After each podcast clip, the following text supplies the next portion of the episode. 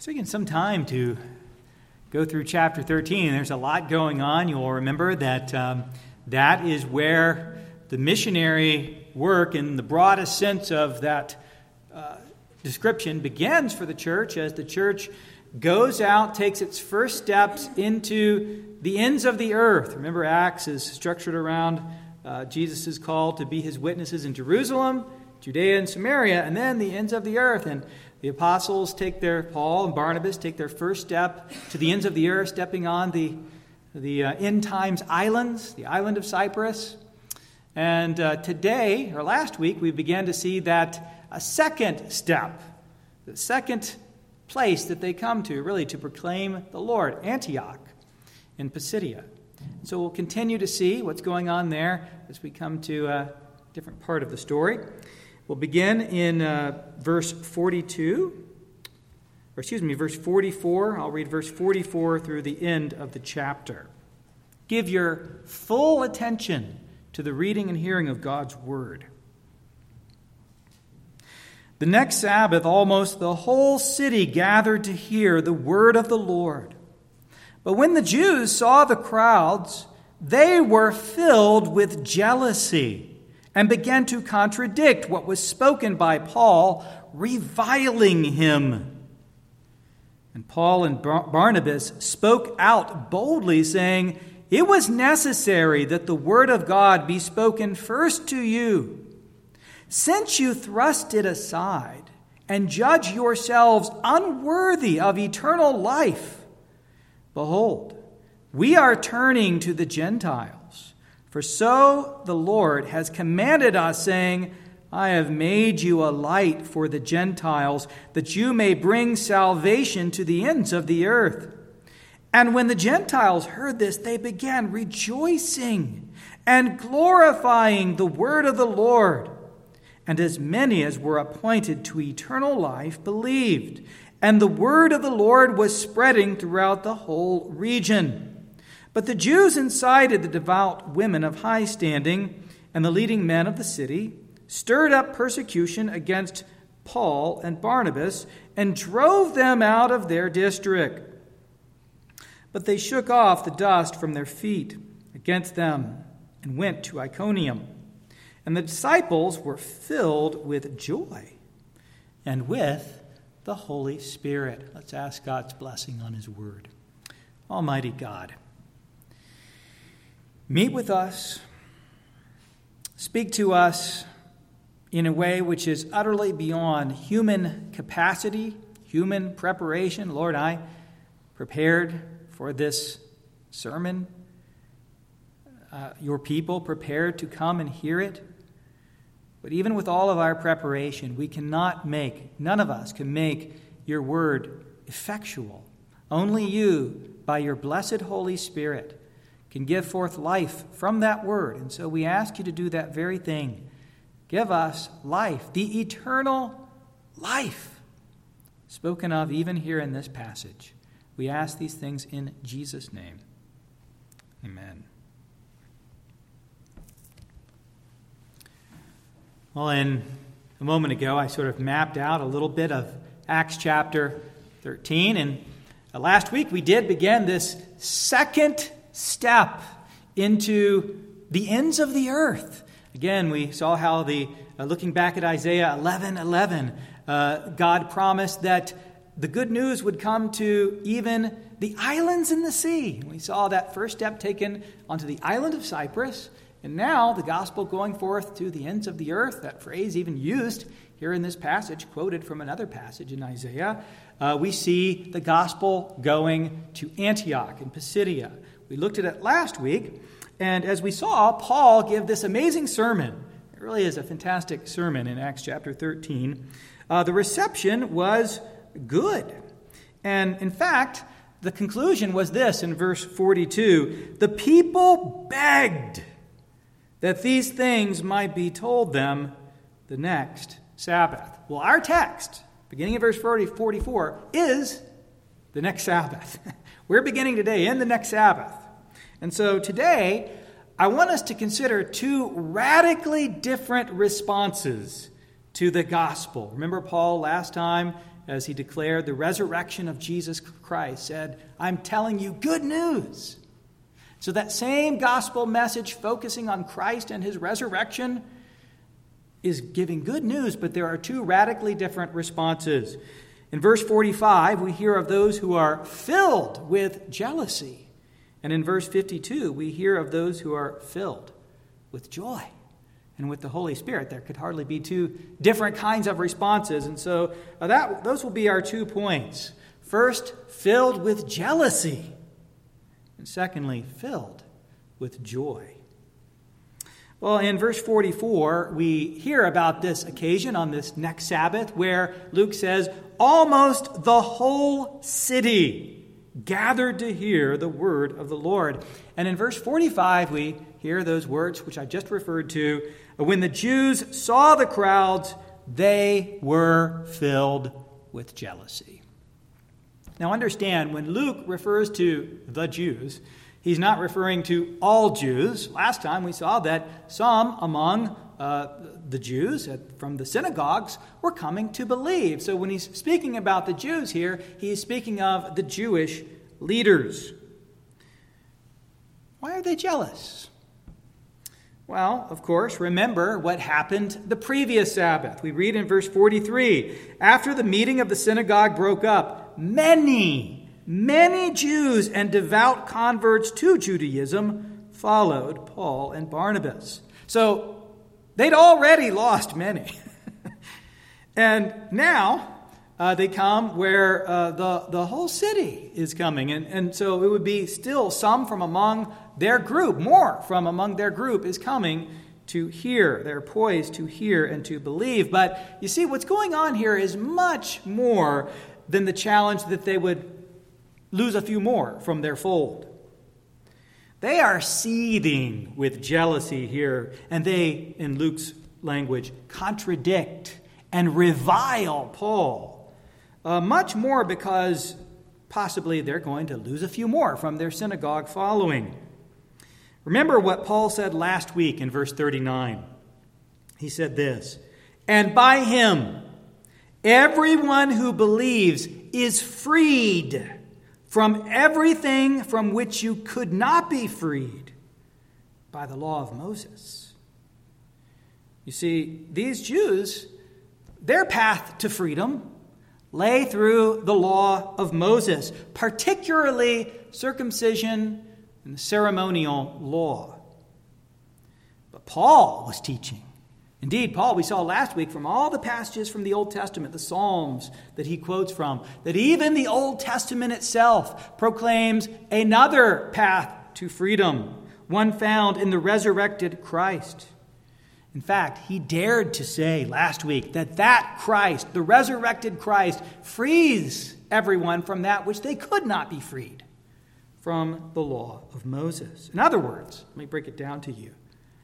Paul made it very, very clear last week that circumcision and adherence to the ceremonial and civil, uh, civil laws of Moses are no longer required to be a part of God's people. And if you don't think that's a big point going on right here, just read the next two chapters.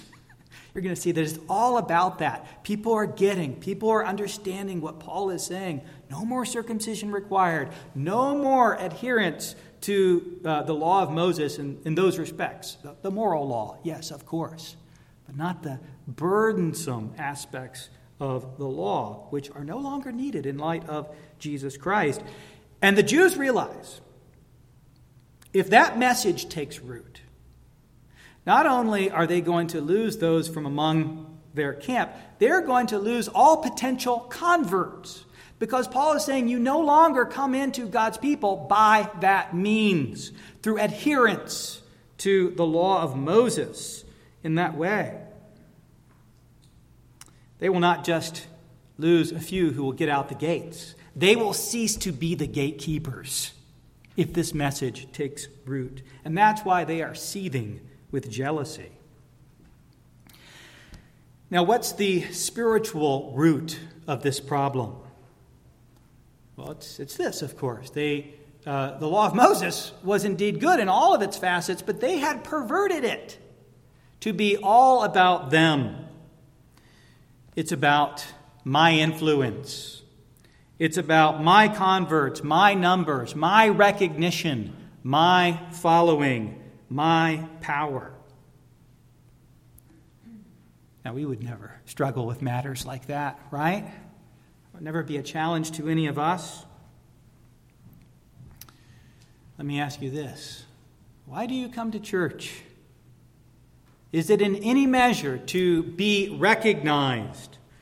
In some way, to receive recognition from other people? How do you handle it when there are those at church who you lose to your point of view on things, whether that point of view accords with truth or whether it doesn't? I'm making the point that when you lose those uh, to the point of view, and that point of view is all about you See, if we get caught up in losing people to our point of view, ultimately because it's our point of view, then this passage shows us that we are in serious, serious trouble. Now, obviously, I'm not saying that to say that we must not guard the truth. Of course, we do that. I'm talking about the danger of wanting to amass an influence, the danger to have a following, particularly over against others in the church. That is a danger to every single person in the church. It is particularly a danger to leaders. Brothers, we must guard ourselves, particularly on this matter, so that it not be ever about uh, people being uh, holding to our points of view. As Paul would say later to the Corinthians, it's not about being of Paul or of Cephas or of Apollos. There were even there those in Corinthians who had a Christ division, actually, to be of Christ. To all of us, if we end up making the church about us, if we do that, what, or rather, who will be left out? Well, we know. The Lord will be left out. He will be thrust aside, as it were. And so we read in verse 46 it was necessary that the word of God be spoken first to you. And then Paul goes on, or rather, they go on and say, Since you thrust it aside, the, the word had to first come, this, this message of the gospel had to first come to the Jews because they were the ones who held on to the oracles of God in the Old Testament. They were first in line, as it were. And when God comes to them, through the preaching of the good news, even based on the Old Testament scriptures that we looked at last week, and they thrust the Word of God aside, they thrust God aside. Turning to themselves out of their own jealousy means necessarily they reject God. There's really quite, a, quite an ironic way of speaking in verse 46. I look at verse 46. I read part of it. Let me read the rest of it. Since you thrust it aside and judge yourselves unworthy of eternal life. What does it mean for Luke to say that they judged themselves unworthy of eternal life? Uh, well, on the one hand, uh, he's saying that their reception, or lack thereof, really their rejection of the gospel, in thrusting aside God's word, which is centrally about Jesus Christ, who is God's gift to sinners, the one in whom anyone becomes worthy of eternal life. In thrusting that word aside and thrusting Christ aside, they judge themselves to be unworthy of God's eternal life found in Christ. And so we all need to be very careful. Should there be anyone here today who rejects the news, the, the good news found in Jesus Christ, you judge yourselves unworthy to, to have that because you judge yourselves unworthy. Uh, uh you judge Christ, the only worthy one, to be the way of coming to the Lord and having the eternal life which is found in him without Christ. You and I, certainly all of us, are unworthy of eternal life. But there's a second sense in which I think they were declaring um, uh, Barnabas and Paul were declaring these Jews to be unworthy of eternal life. Look at verse 47, which is a quote from Isaiah 49, verse 6. This is very interesting. There we read this For so the Lord has commanded us, saying, I have made you a light for the Gentiles, that you may bring salvation to the ends of the earth. There it is. They know that they are in the ends of the earth. Uh, who was to be a light to the nations? Who was being spoken of back in Isaiah 49? Well, that passage is part of the so called servant songs of Isaiah. And perhaps you're familiar with that. Isaiah will go back and forth talking about the servant of the Lord. And at one time, he will speak of that servant as an individual. And at another time, he will speak of that servant as a group Israel.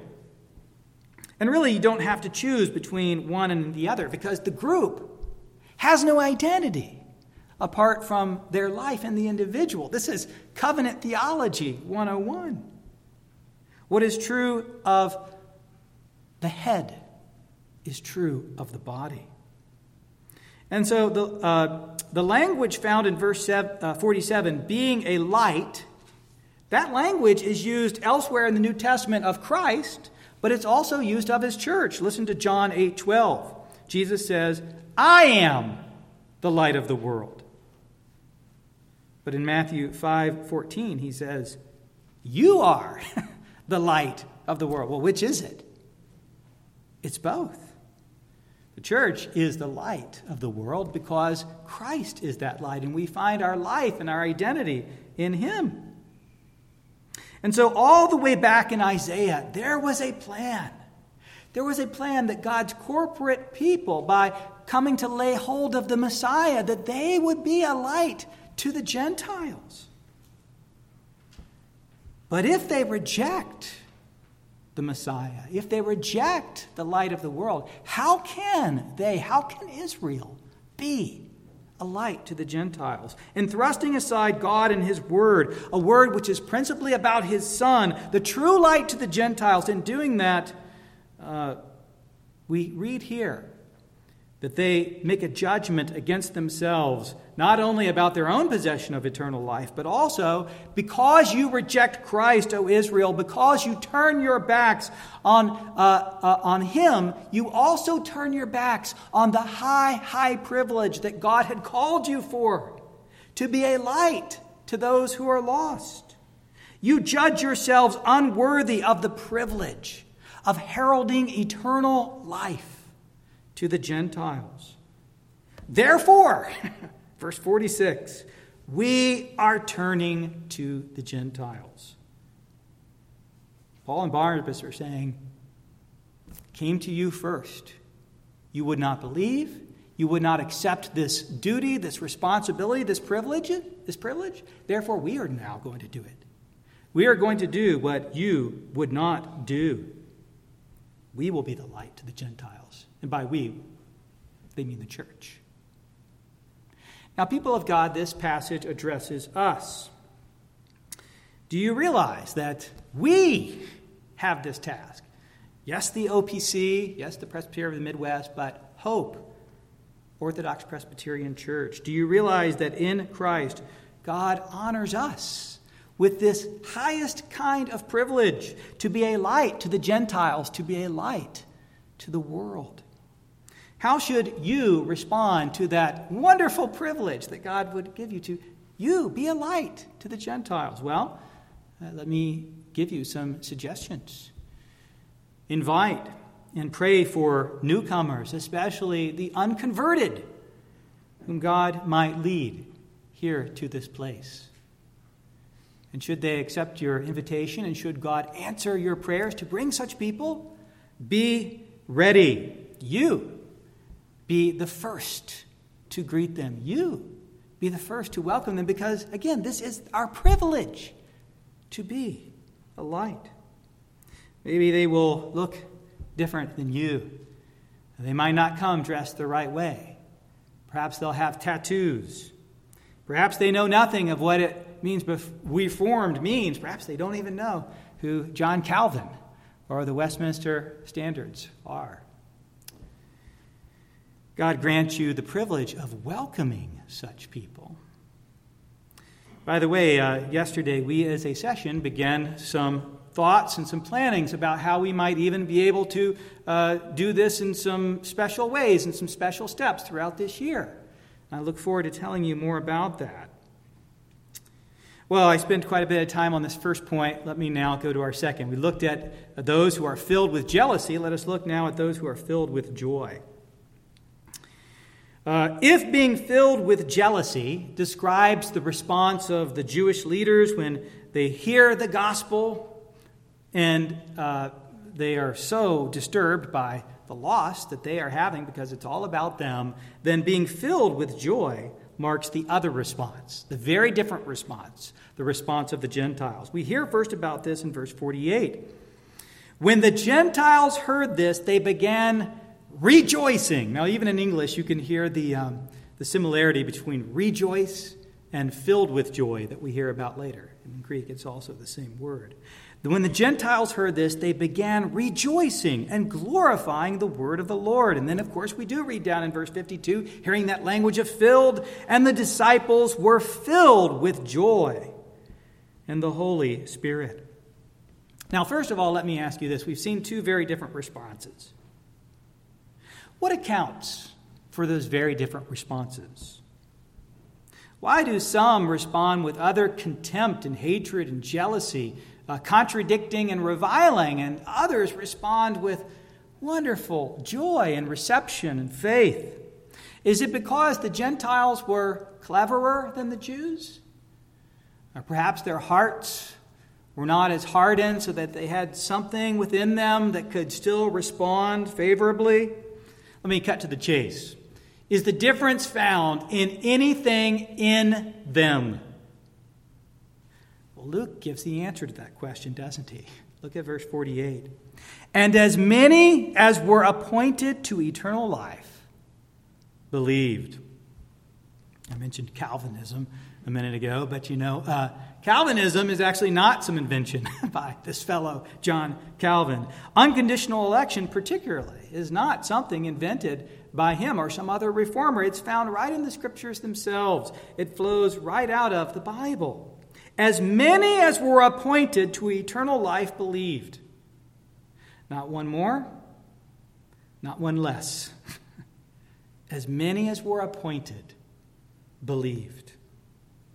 And Luke consistently teaches the truth of this unconditional election throughout, his, uh, throughout the book of Acts.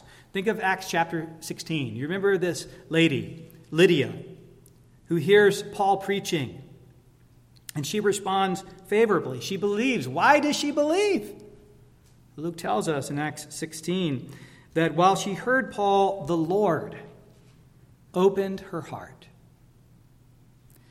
Unless the Lord appoints someone to believe, and unless the Lord opens their heart, all will respond with a cold, callous rejection of the gospel. You and I would respond with utter contempt and hatred to such good news. You would spurn the Son of God forever. And that should both humble you and I, but also it should fuel our joy to unparalleled heights. For if you do not contribute one thing which uh, brings you to salvation, then you cannot do one thing ultimately which will cause you to lose that salvation either. You see, if you can contribute something, then you can take away something and it puts the whole of your salvation into doubt, into uncertainty. And the doctrine of God's unconditional election is meant to be not a disquieting thing, but rather a deep, comforting thing that you can look to the Lord and to Him alone. And if you are, don't worry about whether you're elect or not, just hear the call to believe and trust. And if you do that, it is God's sign that He is working in you. All are beckoned to look to Christ for salvation. Indeed, uh, this doctrine not just fuels us individually, but it should fuel our joy as a church, as a whole. Uh, individually, yes, we give reason for the hope within us, but as a church, we want to be a light to the nations. And so as you're inviting people to come to church and to hear the gospel, do we have any guarantee that that will be effective? Yes, we do. As many as are appointed who come and hear the word of God, they will believe. That is a wonderful assurance. That's, that's good for me to know. You know, the, it takes a lot of burden off me to get every word right. The Lord will do this. And so let's get busy, Hope Presbyterian Church, building on God's promises. Indeed, we may be filled with joy. Why? Why are we?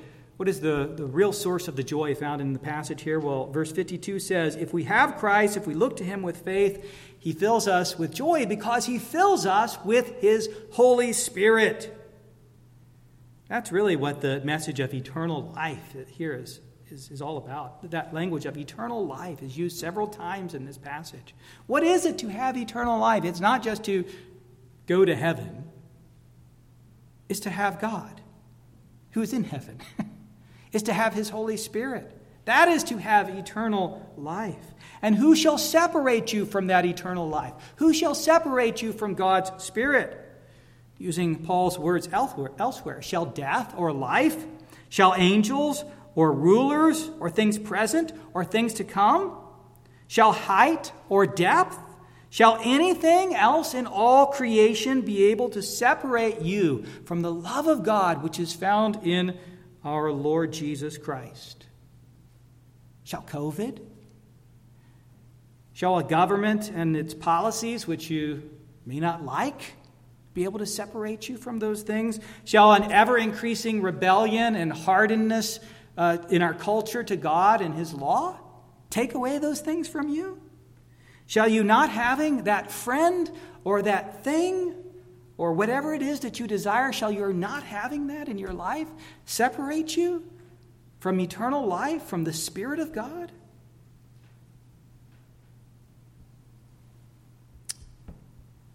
they shall not.